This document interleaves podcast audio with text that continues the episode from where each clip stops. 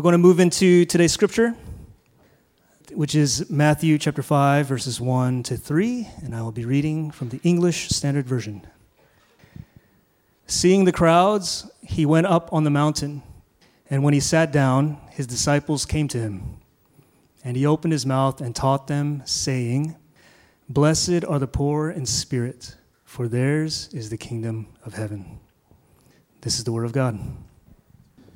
We're back in the Beatitudes for the second time. We're going to be here several more weeks. We just ended our series in the book of Ruth. Um, and Beatitudes, I, I, actually never taught through the Beatitudes in, in, in, Matthew 5. And it's been actually quite weighty as I've been prepping and thinking through the Beatitudes, how significant the words of Jesus is in, in Matthew 5.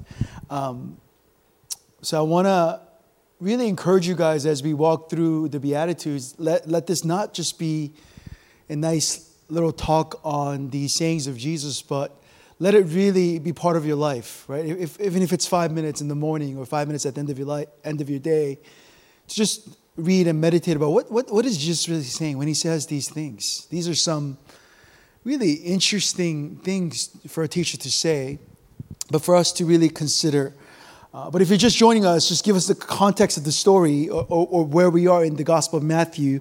Jesus enters the scene. Uh, he, some, some gospel writers describe Jesus going into a synagogue and reading from Isaiah 61. Right, I've come to fulfill the law, right, to fulfill the freedom for those that are captive. Uh, he enters the scene in, in the Gospel of Matthew, begins his ministry. He chooses some random group of men, seemingly random, but Jesus intentionally chooses these men to follow him. And then all of a sudden he goes throughout the region. He was in Galilee, region of Galilee, teaching and healing.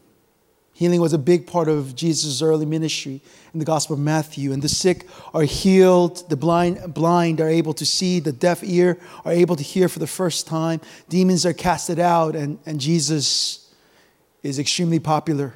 Everybody wants to see Jesus. This is, the, this is seen in Matthew 5.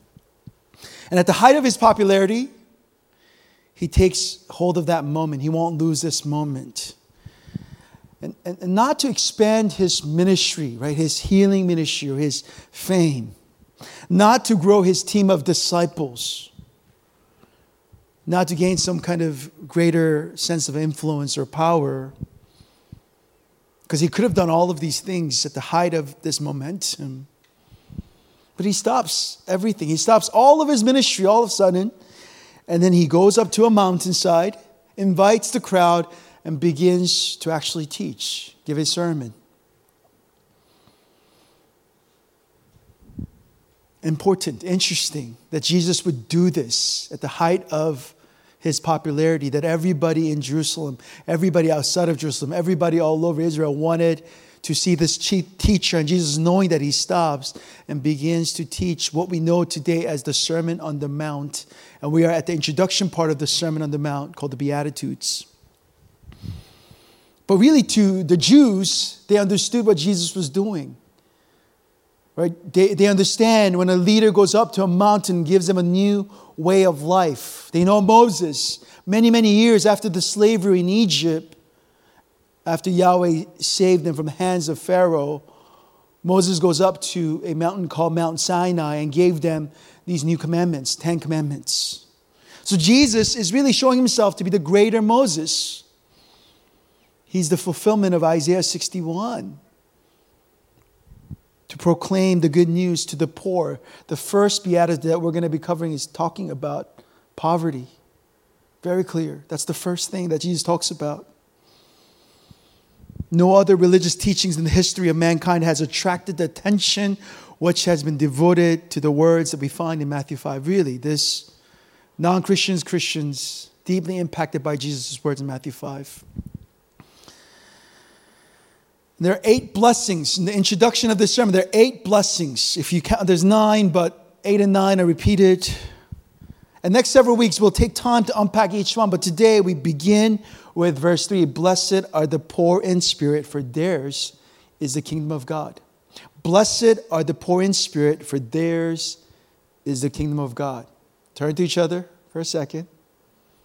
You know, it doesn't have to be a stranger. It's kind of awkward, but turn to someone you came with or stranger's fine and tell them, bless it. Just look, just look. It's all right. Bless it. Bless it are the poor in spirit, for theirs is the kingdom of God. Think about that. Very awkward, but very interesting what Jesus says. But before we go into unpack this idea of what does it mean to be poor, what does it mean to be poor in spirit, I think it's worth mentioning the importance of how intentional Jesus is when ordering these eight beatitudes. They're not just random list of virtues or things that we ought to pursue. They're actually intentionally structured and ordered in a way. It's almost like if you guys playground many years ago, parents, we go to playground all the time. We sort of hate playground, right, by this time. But there is this rings, right? Imagine these rings across the playground. And in order to get to the third ring, you need to get to the second ring. In order to get to the fourth ring, you need to get to the fifth ring. It's these beatitudes are structured and organized in a way they're not just random orders. You can't achieve the seventh beatitude without getting to the sixth. You cannot get to the sixth without getting to the fifth, actually. Jesus is very intentional when he talks about these in this order. Each of the eight flows from the others that went before. In fact, the only way to get to the latter, you must go through them by order in the, in the way the message is given. This means the only way to get to the fifth beatitude of forgiveness, in order for you to be able to forgive someone and, and get to the sixth beatitude of purity, to, to get to a place where your, your heart is pure, pursuing purity, you got to go through the previous rings. So that's why Jesus begins this whole Sermon on the Mount and, and this beatitude with our need, our, or, or maybe our reality of who we are. Only those who realize our true state without God, poverty and mourning, desperate, we can become truly pure in heart, become those who make peace. Another way to look at the ordering of the Beatitudes, it's imagine a healthy tree. Picture of a healthy tree. Every healthy tree has three major components. They're probably you're like if you're like a scientist, like past time, they're they're 15, but just I, am not I'm not a I'm not a scientist. But three main components. They have the roots, the shoots, and fruit. Roots, shoots, fruit. First three beatitudes, verses three to five. They're known as the roots. They're the foundation. These are the things we need to have secure in order for us to be able to grow. We're poor in spirit because we don't have what it takes to live as God commands. We mourn because our sins are many. We become meek rather than self willed and defiant because we know we can't direct our lives wisely. They are the roots of a blessed life. Without this, there is no righteousness, there is no peacemaking. And out of these roots of being meek, uh, mourning, and being poor, come the shoots of the fourth beatitude a hunger and thirst for righteousness. God uses the root of sensing your need to grow, the shoot of longing for righteousness. And the rest of the Beatitudes are really fruit. After the fourth one, five, six, seven, eight, nine, five, six, seven, eight. Nine is again repeat. They are fruit of having strong foundation, having strong roots, having strong branches and from there, you can begin to live these things out. Fruit of becoming more and more like Jesus, right? Merciful, purity in heart, peacemaking, enduring even the most rigorous persecution. So, this is what it means actually when Jesus says, You are the salt of the world, you are the light of the world. Every follower of Jesus is known by the distinguishing marks that Jesus mentions here. Yet these marks are mere evidence of our new life in Christ, not its cause. We got to remember this is not Ten Commandments where Jesus is saying you got to follow all these things to get in. No, you are already invited. Salvation through faith in Christ is the only that gives only which that gives us new life, not its cause. That's why Jesus begins with blessed are poor in spirit. So, poverty in spirit, what does it mean to be poor in spirit? Because this is the only time in all of Scripture this word poverty is used. This particular word poverty is used. This is it. We're in Matthew's gospel, but in Luke's gospel, another gospel writer, Luke's gospel also includes this teaching that Matthew is, has for us in Matthew 5, right? Luke's teaching on beatitude emphasizes Emphasis was on those who are struggling, who are living punishing physical poverty. Luke does not say, Blessed are poor in spirit. He says, Blessed are the poor. Whereas Matthew does not. Matthew clarifies it's not just being poor, but it's poor in spirit. And I think it's important that we recognize the contrast. We talk about the differences between Luke and Matthew. You see, Luke singles out the really poor, hungry, and crying, and it is good that we have a social evangelist who heard Jesus and point us in this direction.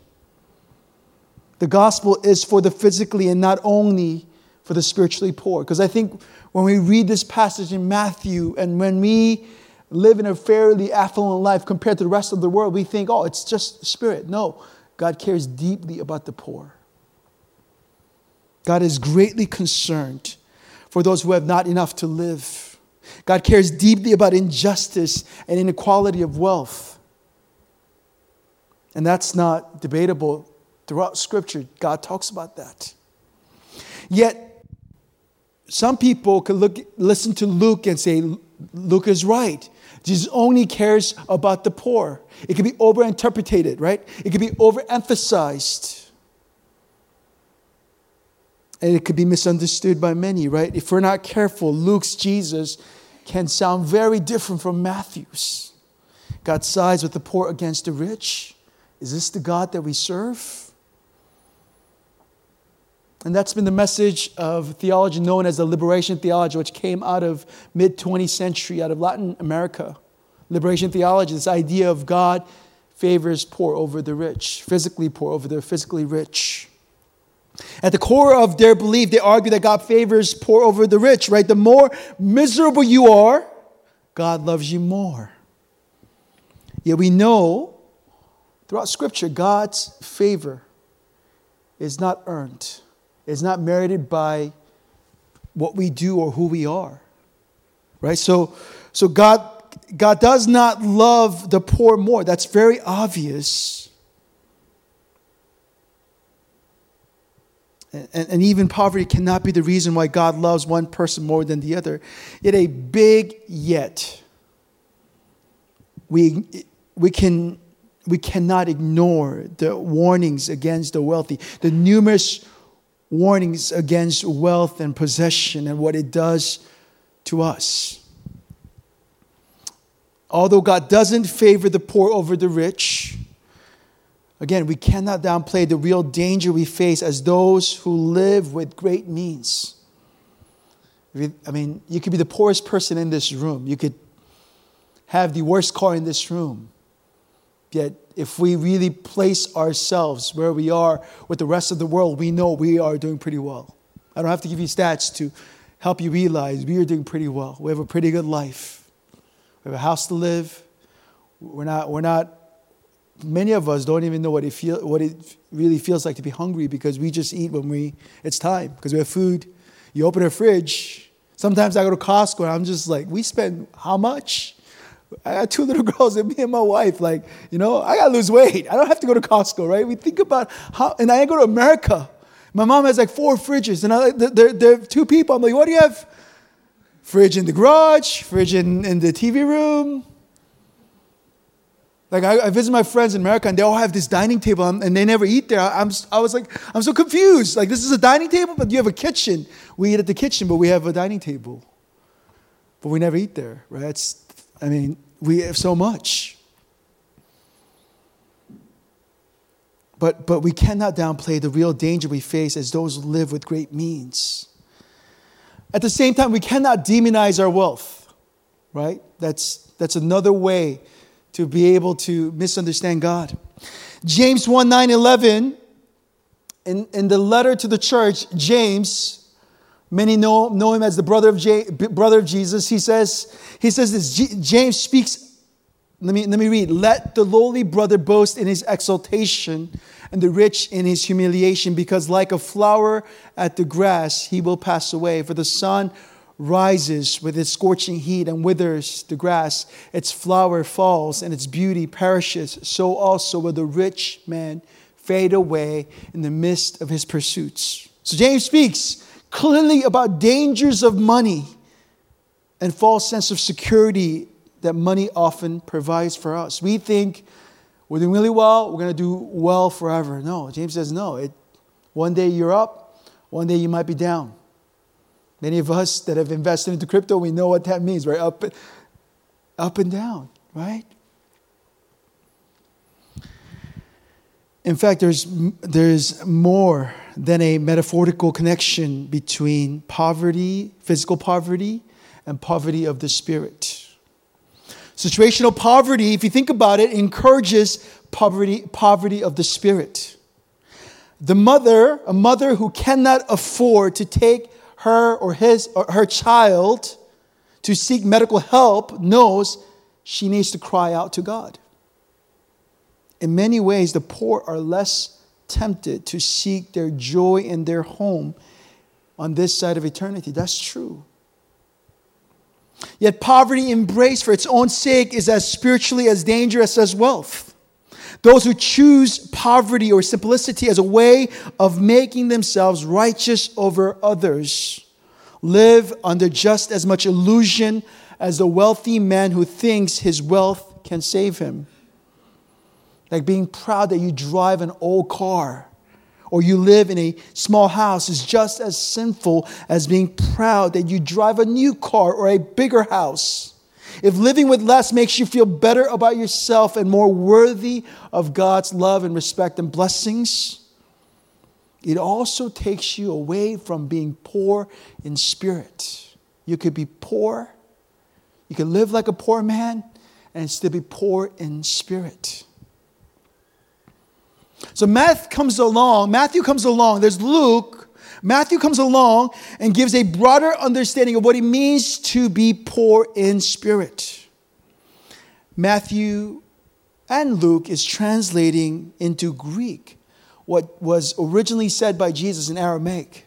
So Matthew and Luke themselves are trying to understand and translate well for the listeners what Jesus first said in Aramaic, right? There's this translation here. And Matthew wants to give us a great, greater clarity. And he says Jesus did not simply come to those who are living in punishing physical poverty, but also, also those who are experiencing poverty of the spirit. So when we say, if we say that blessed are poor in spirit, this includes the physically rich as well, so we can breathe.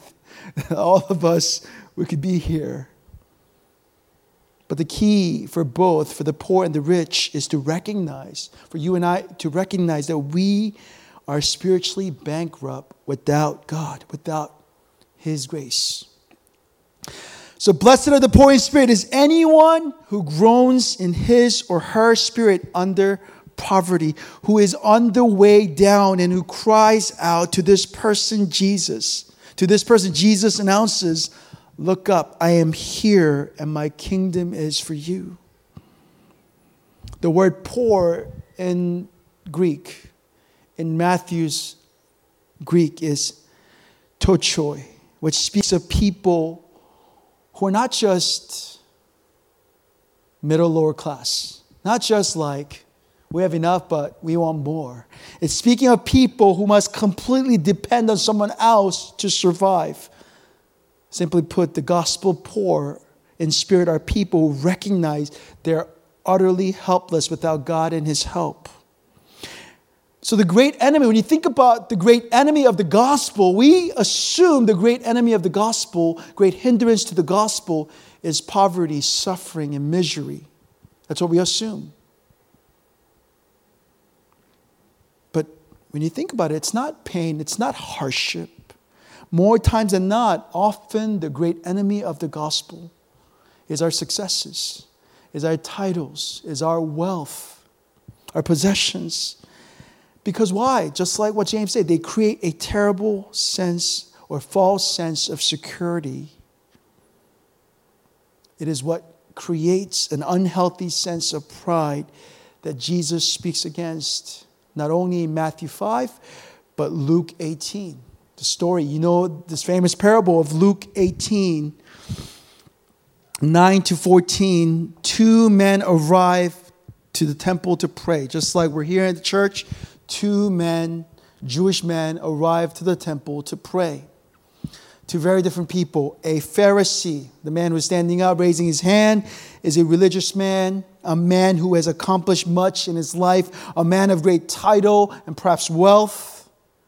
And he's happy to be there. He's excited to come worship and pray. In the, in the same room, there's another man in, in the back who is not as religious, at least externally. He doesn't have a great title tied to his name.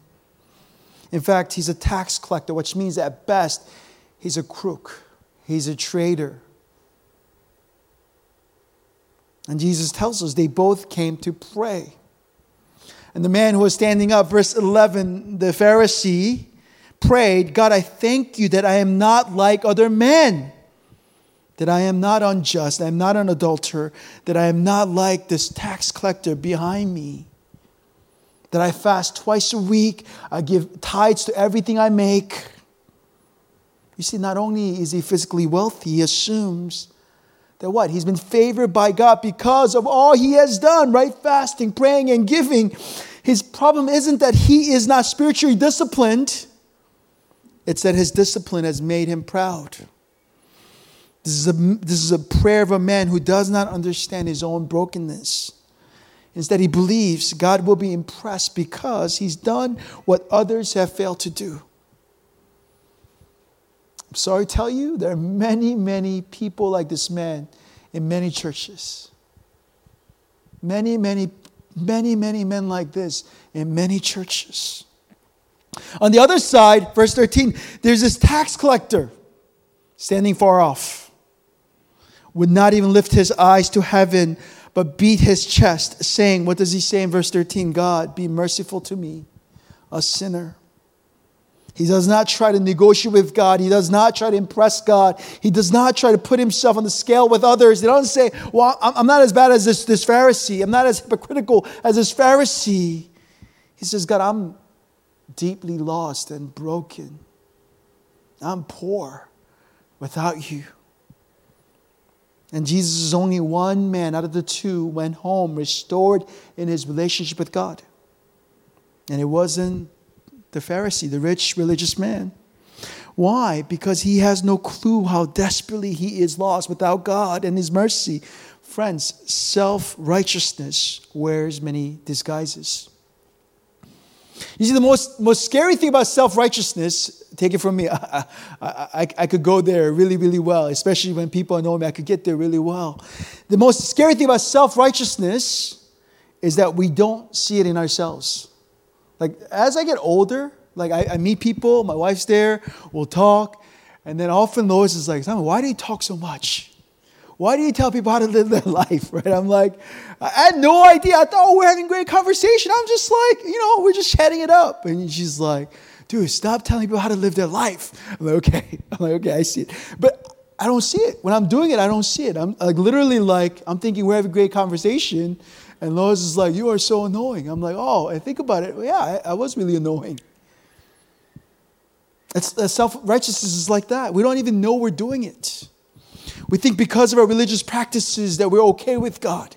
And we think because of how we pray that we're trusting in Him, not in ourselves. We think because how we live that we're going to do, we're gonna be, we are doing better than the people around us. But one of the clear signs of self-righteousness person is that they could sniff out the sins and the shortcomings of everyone around them, yet not in themselves. So when I drive, people think I have like road rage. I don't have road rage, okay? But but I, I do I do have I do get anno- annoyed occasionally every time I drive, right? So when I'm on the on the road, every time I'm driving, I, I, I all of a sudden I become like like this instructor, like driving instructor, right? And if someone cuts me off, I don't just judge what they do, I judge who they are. Right? So if, if, if, if we're, I'm waiting in line to make the left, right? And if someone comes all the way up to cut in front of me, you know what I do?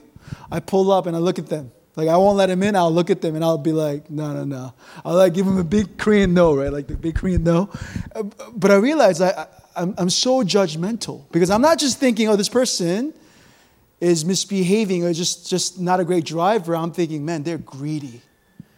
They want to get to wherever they're going before I get to where I want to go. Or they're selfish. Like, I, I really think these things out loud. And my, my, my girls are in, in, in the back, right? And sometimes I don't even catch myself. And I just get so upset. And, and I overreact when people do something just to turn around, right? To do the same thing. Like when I'm when I need to get somewhere and I'm late, guess what I do? I do the same thing without even thinking about it. Uh, you know, one thing I hate is when people like I, I, let them in and they don't do the emergency light. That drives me crazy. Hey guys, if you're a new driver in Seoul, you gotta do the emergency light, okay? When when someone lets you in, do the emergency light. That means thank you, right? Especially in this area, okay? You don't, you don't want to catch me with that, okay, emergency light. But, but again, that's just my driving. That's just example of how I think when I'm driving, but that, that seeps out in so many areas of my life. The way I talk to my friends, the way I talk to our staff, the way I think about, talk to, you know, Yehan Church, and as we work on this relationship of uh, us renting and them renting the space, I mean, I become so I find myself just like falling into this. And, and, and, and I really had to stop. Because after a while, I realized, man, I'm just becoming a complainer. Right? we go to a nice restaurant, we sit down, and instead of like telling Lois, like, oh, isn't this great? I'm like, oh, this was better last time. This could be a little better. I mean, they could have better. Like, older I get, I, I, I catch myself becoming more and more of this like judge of this sort of grumpy person. Whose kid is that? I'm kidding. I'm kidding. I'm kidding. I'm kidding. I'm kidding. I'm totally kidding. I'm totally kidding. That's perfect moment. But but again, the way I work, the way I parent, the way we do things, we have to think about that. It's just because we go to church, just because we tithe, just because, just like this man, right? Just like this man. We could assume, oh, we're doing great. We could assume, oh, because we pray, God is answering my prayer when things are going well. Yet, you know, the worst thing I hear is when someone had worked for a Christian boss and they tell me they were the worst boss. They would invite me to Bible study, they'll maybe come to church on Sunday, but they're a terrible boss. I'm, I'm like, that's, that's a terrible witness. Not to say we have to be perfect people, but it really matters how we treat those that are around us. Friends, the paradox, and I'm almost done, the paradox of the beatitude, first beatitude is that Jesus sides with those who fail. That's the encouraging part. Jesus sides with those who fail and who feel this failure. So, the opening words of the Sermon on the Mount, perhaps the most important teachings of Jesus, are not rules. I'm not saying you got to be the great boss, but you got to recognize that sometimes you're not great boss. You got to recognize that you have failed and you recognize we have failed. So Jesus says, Blessed are those who are spiritually inadequate. That's what he's saying. Blessed are those who are spiritually inadequate and they recognize that they need me. In fact, the purpose of all teachings and commands, what Jesus gives in the Sermon on the Mount, all of chapter 5, all of chapter 6, is to drive you and I back to this first beatitude that we cannot be the salt and light of the world on our own, that we cannot master our own anger, our own lust, our own greed without the giver of life. One commentator says, I think it's Frederick Bruner, he says this the Sermon on the Mount is actually the sermon from the valley. It starts low, it starts where most of us live, if we're honest. The sermon starts with those who feel very unlike mountains. every command in the Sermon on the Mount taken seriously ought to drive all of us back into the valley of the first Beatitudes and its life giving spring. So, friends, blessed are those who recognize our own bankruptcy without God. And, and you've heard it many times, even on this pulpit, that Jesus did not call, come to call the righteous, but sinners. You see, the great paradoxes of Jesus' ministry in this is that he makes the poor rich. He makes the weak strong, that he makes the foolish wise, he makes the guilty righteous, dirty he makes clean, the lonely he loves, the worthless he values, the lost he finds, the have nots become haves. You have a pastor who has road rage and who is self righteous, gets to preach, not because I wear a nice suit or because I've studied the text, but because of what Jesus did for me.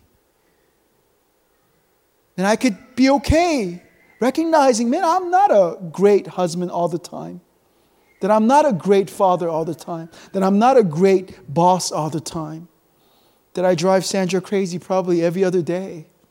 Sandra's our operations manager.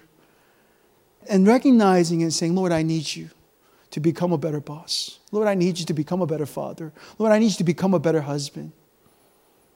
Right? That's where we start. And that's not only where we start, that's where we return throughout the Beatitudes. Amen? Should I talk about wealth and what we should? No, I'm not going to go there. I thought, oh, that's another sermon. But think about it, guys. Last week, we gave a call. Hey, Turkey, Syria, what is it, 50,000 now? Numbers heartbreaking, right? I said, hey, let's, we invite our church to give. Okay? I'm challenging you guys. Here's a way you can, you can live out what it means to be generous, right? This, this is an invitation to you guys. This is an opportunity. I hope we are generous as a church. And we think about these incidents, that it's not just other side of the world, that we think about it. Amen? Let me pray for us. Lord, we thank you for this reminder of what it means to be poor in spirit. Lord, it is our confession that often we are not like that tax collector in the back, beating our chest, saying we are a sinner, that we need your mercy. Instead, we are often like the Pharisee in the front, telling you all the things they've done, almost in, feeling entitled to be able to come, entitled to a life of blessing. Holy Spirit, would you convict us? Would you remind us that it's only through you the life that you lived, death you died, that we're able to come, we're able to experience. Jesus, because you became poor, because you became wretched, we are able to experience wealth. We're able to experience invitation. Lord, help us to not to forget why we are where we are. And Lord, if there is any conviction here, help us carry this out uh, to, to go and live differently, Lord. We thank you, we love you. Just and we pray. Amen.